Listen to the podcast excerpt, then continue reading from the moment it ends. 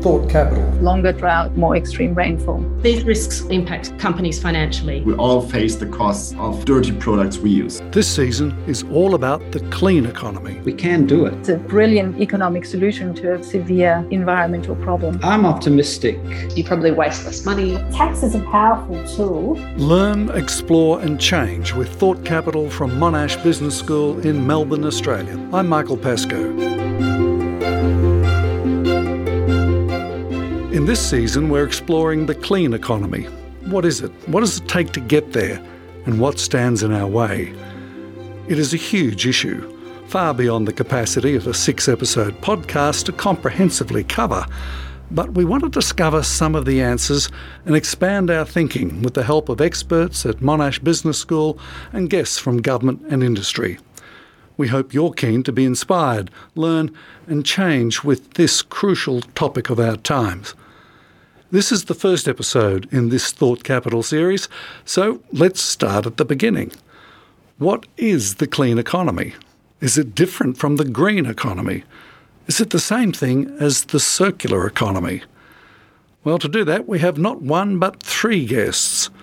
Dr. Anita Foerster, a senior lecturer in the Department of Business, Law and Taxation at Monash Business School. She specialises in environmental law, climate change, and what it means for business.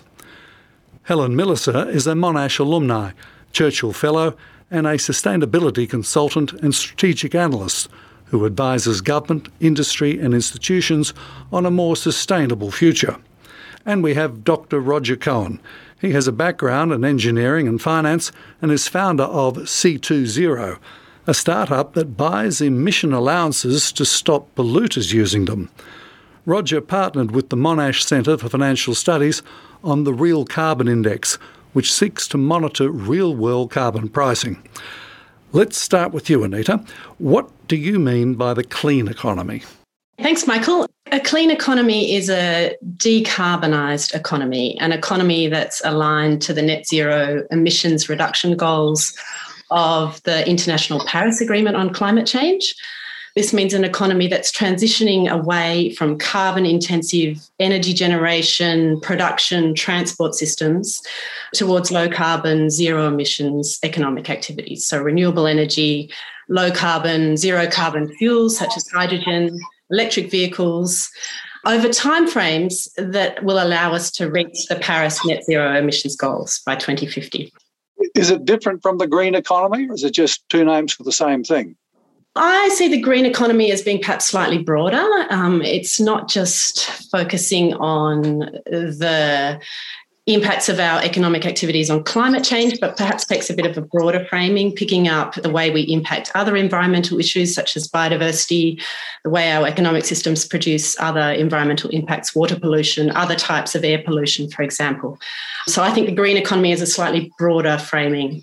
So while we're wrapping up various economies, the circular economy, does that fit in there somewhere?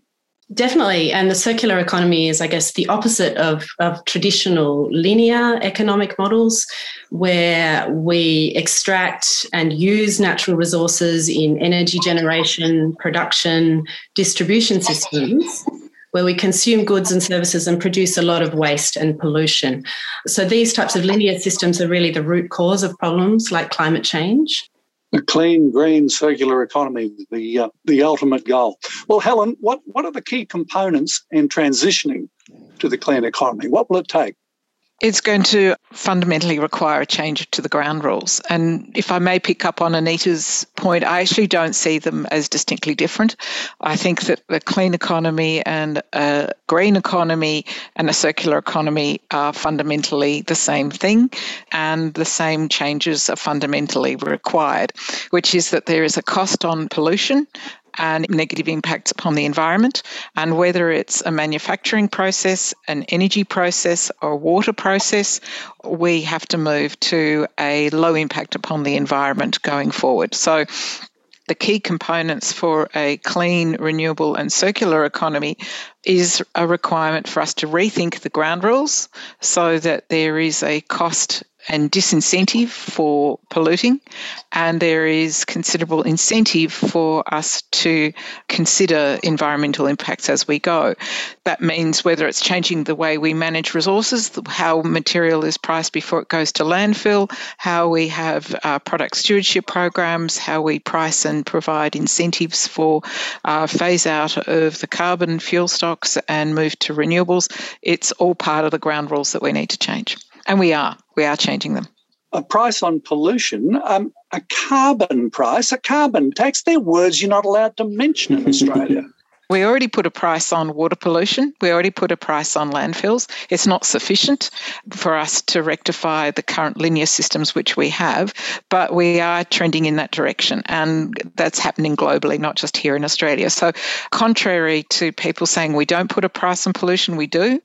I agree with Helen. I think you know all these clean, green, whatever economies. I tend to think of it as the inevitable economy. We've just hmm. got to get there, otherwise we don't survive. And it's really what's the transition? How do we navigate from where we are now to that inevitable economy? Carbon emissions. Roger, your startup C2Zero buys emission allowances in the same global markets as polluters do, but instead of polluting, you're locking away your allowances in a virtual vault to stop hmm. the big polluters from you. Are you trying to undermine the entire hmm. system? That would be lovely if we could. Yes, yes and no. I think the system has been put in place to put a cap on pollution and polluters, and cap is really the important word. What we're doing is we're saying these caps are not aggressive enough mm. to hmm. get to the targets. And if we can pull permits out of that cap, then effectively we're reducing the capacity to pollute and we're, we're, we're squeezing the polluters. We're doing what the regulators are not doing. So, how can you do that though? Where does the money come from to be able to buy and lock up these permits?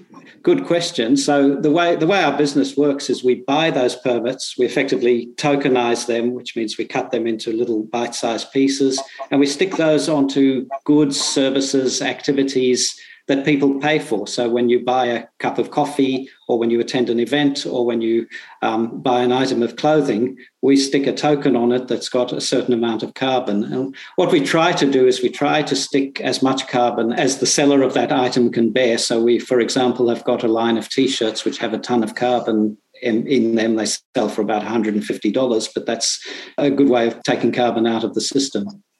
So this is relying on the goodwill and generosity of mm. individuals concerned about the environment. It is, but it's also relying on businesses, you know, like to call themselves net zero or carbon neutral.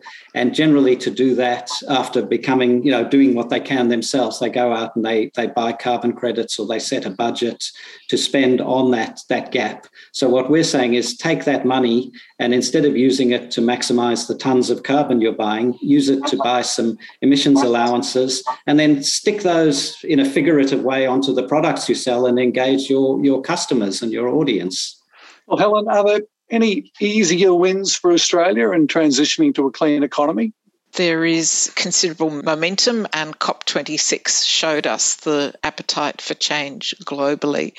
We need both big changes and lots of little changes, and the sorts of initiative that Roger has with his company is one. We do really, though, need to engage big business associations and politicians to bring about the big changes that we need. We tend to think that things have to be revolving around regulation, grants, uh, that we take an innovation, we gradually mainstream it. There's some element of truth around that you take an innovation and you grow it. But what we need to have is some really smart, large scale initiatives so that we transition to a clean economy. And one of the best ones I can give as an example is the way that the Europeans are transitioning their whole vehicle emissions from high emissions to low emissions.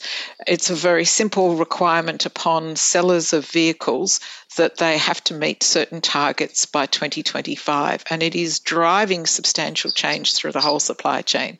A simple signal like that brings about a monumental change. There are easy things that we can do if we have some good, intelligent debate about it. And one of the reasons why I was so excited talking to people connected with Monash Uni is that these are the ideas ideas that can be canvassed and researched and proposed within universities and taken out to industry and government as well. There is low hanging fruit. oh, absolutely. To grab it. Absolutely. And if we don't, the challenge that we have, Michael, is that we will be seriously left behind.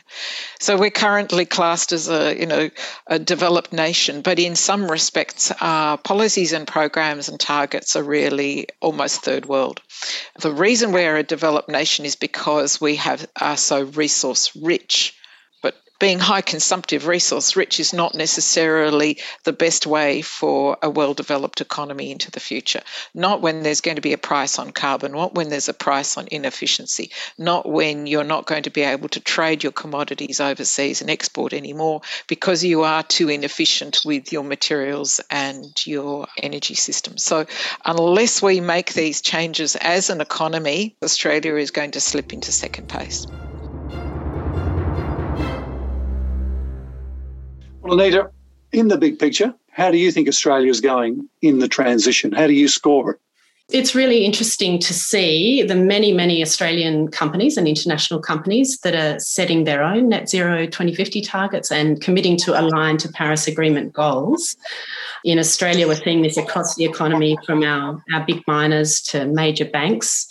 And I guess a really important driver here is the recognition of the business case and the financial risks associated for companies for not moving with the transition. So, Australian companies have legal obligations under the corporations law to identify material financial risks to their business, to disclose those risks to the market, to take steps to manage those risks. And so this includes risks posed by climate change that might relate to the physical impacts of climate change, more storms, more floods, more fires, leading to damage to assets, interruption to supply chains, bigger insur- insurance bills, or the transition risks, which are the risks associated with governments introducing new laws and policies to address climate change, changing markets, such as export markets for our fossil fuel products, changing technologies. These risks can all impact companies financially. And Australian companies, as, as uh, companies around the world, are under increasing pressure from their shareholders, particularly big institutional investors, to demonstrate that they have identified their exposure to these risks and are putting forward a, a, transition plan to maintain their financial viability going forward as the world transitions away from fossil fuels. Just one thing on that, I think it's important to be um, a little skeptical when you're looking at company commitments in this area and be alert for greenwash. It's all very well to set a long term 2050 emissions reduction target, but what you're doing in the near term is what really matters. So, change is happening in the business sector. Who else is doing heavy lifting in Australia when it comes to climate change? the heavy lifting really has been done in Australia by state governments we have substantially improved electricity generation, but we have not made any inroads on our transport emissions, on our agricultural emissions, emissions from gas related or fugitive emissions from landfills. So, all the heavy lifting has actually to date been done in the electricity sector, and the rest of it is still pretty much business as usual. But going back to this point of a clean economy is more than just electricity, it's important important to say that the federal government has brought in a number of measures which are kind of in that ilk. So they have, for example, introduced a ban of the export of unmixed wastes uh, from Australia to overseas. That's a significantly bold initiative. No other government has done anything like that in the world. So there is an appetite for some kind of structural change if we can achieve the same kinds of changes in other sectors and with other initiatives, we will be home and hosed. The third and sometimes forgotten level of government, local government. Is there hope there for initiatives and change? State governments and local governments are really the powerhouse for a lot of things here. Local councils, as Anita has said, have the ear to the ground, the local contacts. So many of them, for example, have declared climate emergencies, not at state or federal level, but that has really driven a lot of change and discussion within communities. 47 Victorian local councils have joined together to do a bulk buy power purchase agreement for 100% renewable electricity by 2025. They have formulated some fantastic strategies, including going off gas for all council buildings, going to zero emissions vehicle fleets, electric cars, um, supporting cycling infrastructure. Local councils can do the urban forest programs to plant more trees to keep urban heat island effect down. State governments are doing fantastic things here in Victoria. The state government has adopted, to some extent, what we might call a circular economy policy, which requires that all households have diversion of organic waste from landfill by 2030. And that, therefore, is going to mean that a substantial amount of methane that currently is produced at landfills will be diverted to composting or anaerobic digestion facilities. So state governments have that capacity. Victoria has taken the lead with regard to that. They are also taking the lead with regard to things like getting all glass out of curbside collections for recycling for other purposes. So there is a lot that is being done, and there's a lot more that can be done. For any of people listening to this program, there's absolutely no doubt that there are jobs galore and plenty of opportunities in this space going forward to bring about the changes that we need in the Australian economy to bring us up to speed to the best in Europe and elsewhere around the world before we're left behind. We tried to establish what the clean economy means. We've learned what is already happening, but what needs to happen next? What is the priority if you were given the power to call it on? Roger. First of all, I would create a global carbon price, which would be one price harmonized across the world and a realistic price that leads to, to the, the sort of 75 US dollar 2030 targets. I would then look at a global way to manage that money so that the the third world doesn't get penalized so it does get redistributed properly. And this is this is incredibly complex but i think something worth doing. Will that happen? I think the chances in the short term are very very slim given that we we don't have any sort of harmonization and we don't even have a carbon price here in australia and other countries. So more realistic i think is just getting on the page and starting to put into action some of these pledges to take seriously 2050 and to start realizing that now's the time to begin. Helen? I concur with Roger on that. In the same way, we have the US dollar sort of regarded as the uh, mm-hmm. global standard for monetary policy, so we can have the same for carbon. It's difficult but not insurmountable whether it's the United Nations or however that is achieved, that would be a magnificent initiative for us globally. Obviously, that would then help to see us transition to put a price on other kinds of related pollutions, if you want to call it that, and incentives for other changes. So, for efficiency, it would enable us to rethink how we support a lifespan of product because the longer a product lasts, the less emissions it has, both in terms of carbon related and water and so forth.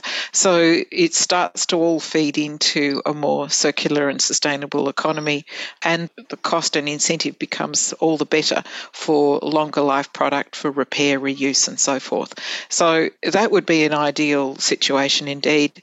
And I'd put my oar and everything into supporting something like that. Australia's established its reputation as a global laggard of siding with the big fossil fuel powers. Do you think we've got a chance to catch up with the rest of the world? Think we've got a chance to do better, to become a leader? I'm optimistic. I say that because if we change, it's not an existential threat for us. We can do it. Helen? Oh, I concur.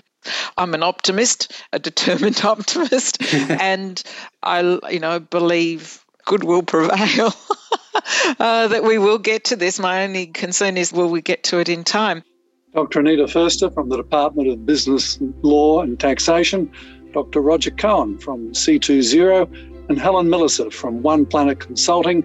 Thank you for talking to us. Thank you for listening to Thought Capital from Monash Business School. If you've enjoyed the podcast, don't forget to give us a five star review and tell your family and friends about us. Next time, we'll be talking about how to measure a clean economy. Join us then. Thought Capital was written and produced by Tina Zanu, editing by Nadia Hume. Our executive producer is Helen Westerman.